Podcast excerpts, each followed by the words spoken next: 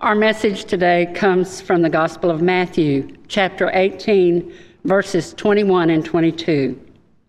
Then Peter came and said to them, Lord, if another member of the church sins against me, how often should I forgive? As many as seven times? And then Jesus said to him, Not seven times, but I tell you, 77 times. This is the word of our God for the people of God. Thanks be to God. Thank you, David. Before um, we jump into a really easy topic, such as uh, Do I Have to Forgive Them? Um, that was the title I was given. Josh did a great job of putting the series together. Do I Have to Forgive Them? I was like, Really? Okay. Um, before we jump into that, I just want to remind you tomorrow uh, at 7:30 uh, on Facebook Live, um, I have a Bible study on hope, just a standalone looking at scripture passages and stories that talk about hope. Um, if your world is a little bit like my world, we could benefit from some hope. So, when confronted with challenging questions about forgiveness uh, or any other topic in the Bible, I always think that it's a really good idea as students of Scripture to widen what we look at. And so, if you look at the whole chapter, or just the 20 verses that come before this particular exchange, you find that there's a theme that's building if you have your Bible in front of you or a version of it on your phone, you can just scroll a little bit there and you can find that the chapter begins with the disciples asking, Who is the greatest in the kingdom? And do you remember what Jesus says? He takes a child and puts the child in the middle of them and says that unless you have faith like this child, right? Says, um, most certainly, unless you become like little children you'll not find your way into heaven.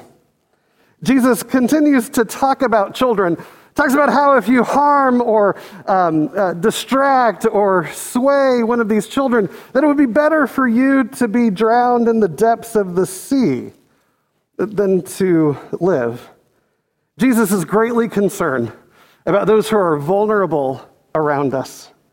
Jesus continues to tell a story about the parable of the lost sheep. Um, notice that the great shepherd is not content to only find 99 of the sheep, but that he leaves the 99 and goes and finds the one, right? You remember these stories. These are the stories that are before our two verses that are coming.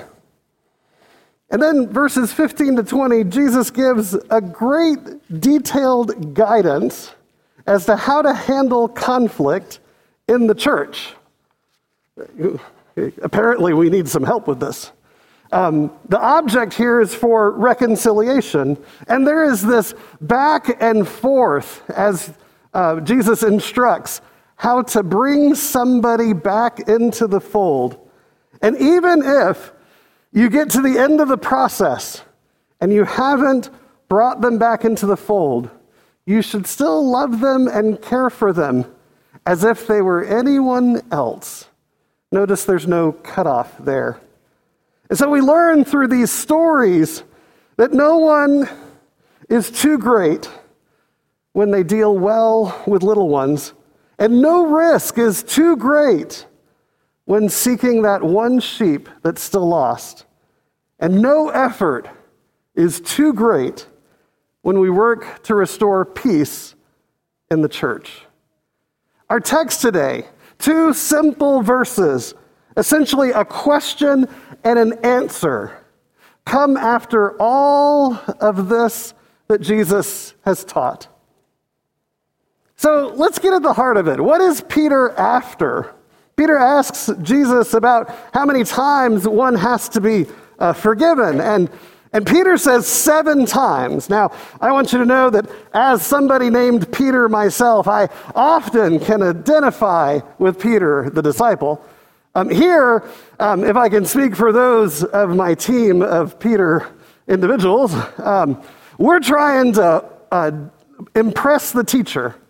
You see, Peter says seven, and you might wonder, where does seven come from?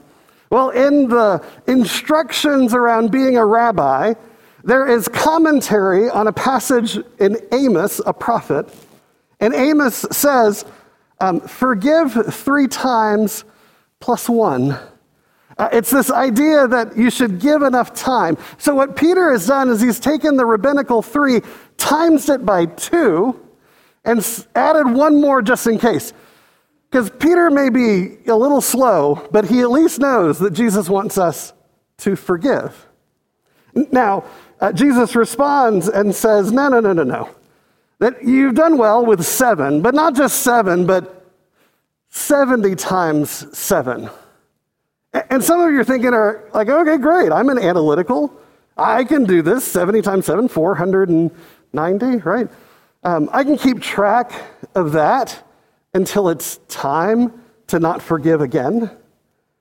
But we have to remember that seven was a holy number to the Jewish people, that, that seven um, mimicked the seven days of the week. And so, when talking about seven, it could be that Jesus is saying that one should forgive forever. Jesus says, I don't tell you until seven times, but until 70 times seven. Jesus answers uh, Peter and demolishes his construct. We're not even sure whether it's 77 or 70 times 7. The Greek there is a little bit foggy. You ever heard that phrase, it's all Greek to me? Regardless, Jesus is trying to make an effort to say, don't keep count. I mean, think about that, right? 490 times. It is hard to listen and to watch and to forgive 490 times, ready for the 491st to wallop them, right? I was a little brother. I know about this, right? You have to pay attention, right? Um, and, and I was a little brother that was devious. Um, my sister said forever around her 16th birthday that she wanted a 14 karat gold necklace. And me being just devious enough convinced my parents to buy a package of carrots and I cut them up, 14 of them. I stringed them on a piece of string. I left them in the refrigerator overnight. We had a um, a tradition of waking the birthday person up with the gifts. And I said, Oh, sister, lean your head forward. I have a necklace for you. And she took it hook, line, and sinker. And the look on her face when she felt those cold carrots on her neck were worth it, right? So when you talk about keeping score, right? My sister would have loved to have kept score until the moment when she could have walloped me instead of forgiven me. When we think about keeping score, keeping score only hardens our heart. It only causes us to get methodical. Jesus isn't teaching us a math lesson here, he's teaching us a grace lesson here. The fact that no one can keep that much record of wrong. We can't do it in our heads, we must do it in our heart. Uh, when we think about these numbers, you might still wonder why seven? I often think that Jesus is completing these moments in people's lives. I talked about this last week. If I say sticks and stones, you can finish the phrase, right? What if some of these things that Jesus is saying are not just new constructions of ideas, but rather they are the beginning of a phrase that's getting completed.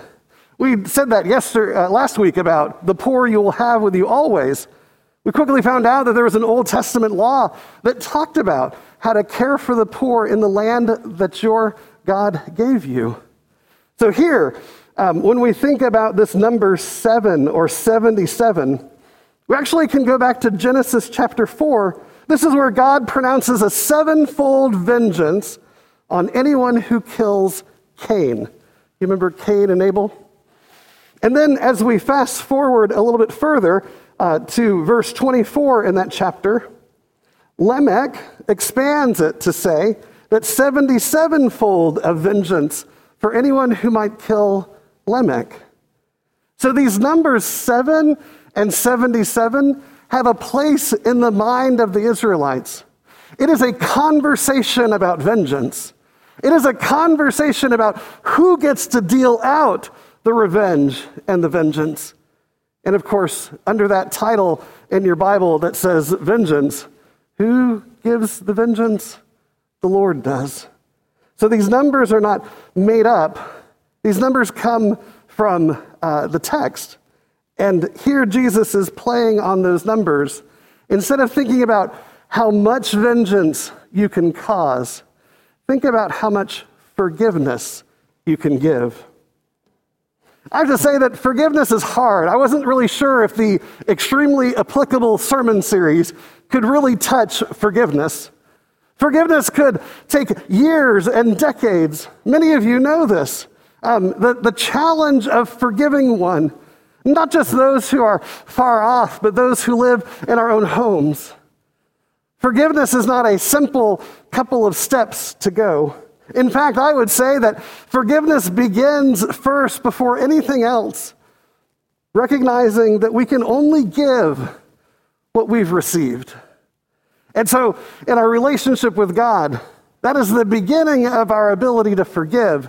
Once we realize that we are worthy of forgiveness, once we realize that God loves us enough to forgive us, once we come to the realization that love is not something that is earned, but rather it's something that is given. And all we have to do is accept the gift.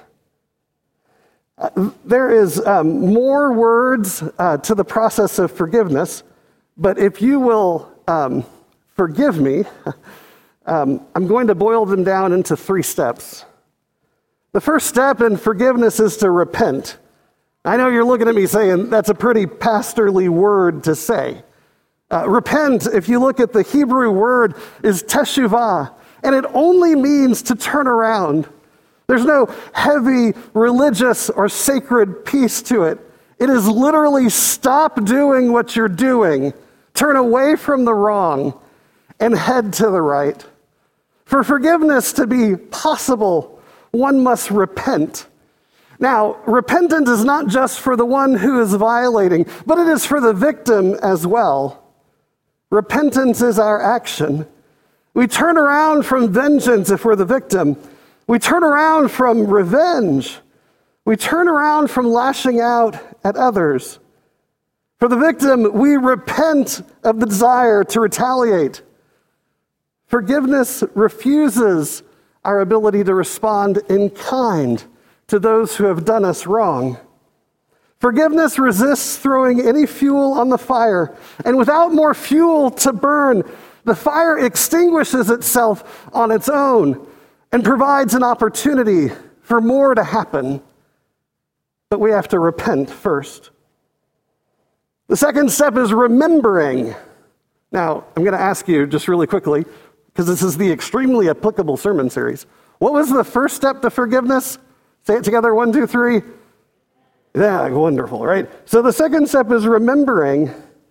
Now, uh, remembering is challenging. It creates a dangerous memory because truthful rec- recollection of the past without some sort of care can be dangerous. These days, in the social sciences and in therapeutic circles, it is not a good idea to cause the victim to remember and to recite over and over again the tragedy that has happened to them. Because the body experiences the trauma again each and every time. That's why uh, back with uh, 9/11, you know, um, folk helping professions uh, encourage families not to leave the TV on over and over again because as the child sees the trauma play out, their bodies react to the trauma in a similar way. And so, what type of remembering is part of forgiveness? Remembering allows for us to tell the story truthfully. Um, remembering allows us to see our part in it, whether we are a victim or perpetrator. That when we begin to get a truthful recollection, we can then begin moving on to the next steps. I think it's interesting in the aftermath of apartheid in South Africa, the Truth and Reconciliation Commission chose not to issue a broad amnesty, but instead offered amnesty to those who would come to a meeting and speak truthfully of their crimes in the presence of the victims who bore the brunt of their violence. So, no prison term, no shaming, no um, punishment if you'll just come and tell the truth. What a powerful way to find in the midst of a community a way to remember what has happened, to remember in a way that you can face the past and move on to a future filled with hope. Remembering also provides this shift at a moment that over time, as we continue to think about what has happened to us, we get to the place where we realize that the whole thing is renting too much space in our heads. And there comes a moment when we renegotiate the rental agreement. And that story that we continue to go over and over again transforms. It goes from, I've been hurt, to, I want to change things. And as we move in that way, healing begins to happen. The last step, the third step, is to reconcile. Now, go with me on this one. The first step was what? And the second step was what? Hey, you're with me, all right. Um, the last step is to reconcile.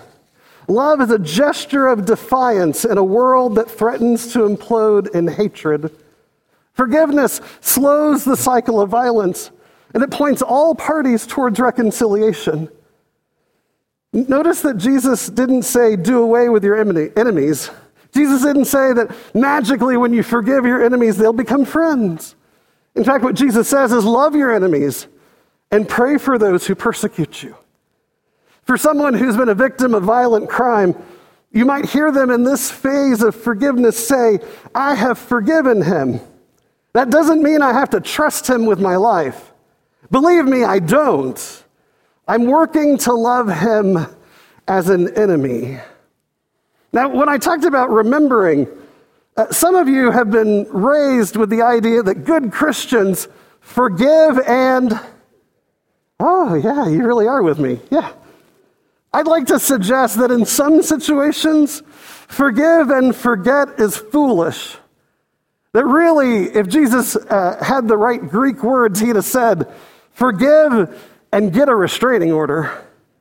That there are some people that when we choose to, as, as Anthony said, quit drinking the poison, we've not changed them, but we have changed ourselves.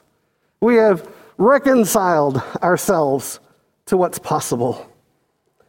Jesus calls us to reconcile. And let's think about it the ways in which he brought about transformation. Jesus healed the servant of a Roman centurion Romans were the enemy to the Jews. He resuscitated the daughter of a religious leader. The religious leaders were uh, enemies. He spoke to women, not just his own country women, but also to Samaritans and Syrophoenician women. These people who were not pure Jews were the enemy of Judaism. He dined with tax collectors and sinners one night, and then Pharisees another night. The same day that he um, uh, calls to accountability a rich young man, he then retires to the home of his wealthy friends, Mary, Martha, and Lazarus. Rich and poor, Jew and Gentile, women and men, foreigner and native born, righteous and sinner, each one of these were at odds with each other. But Jesus displayed love to all of them.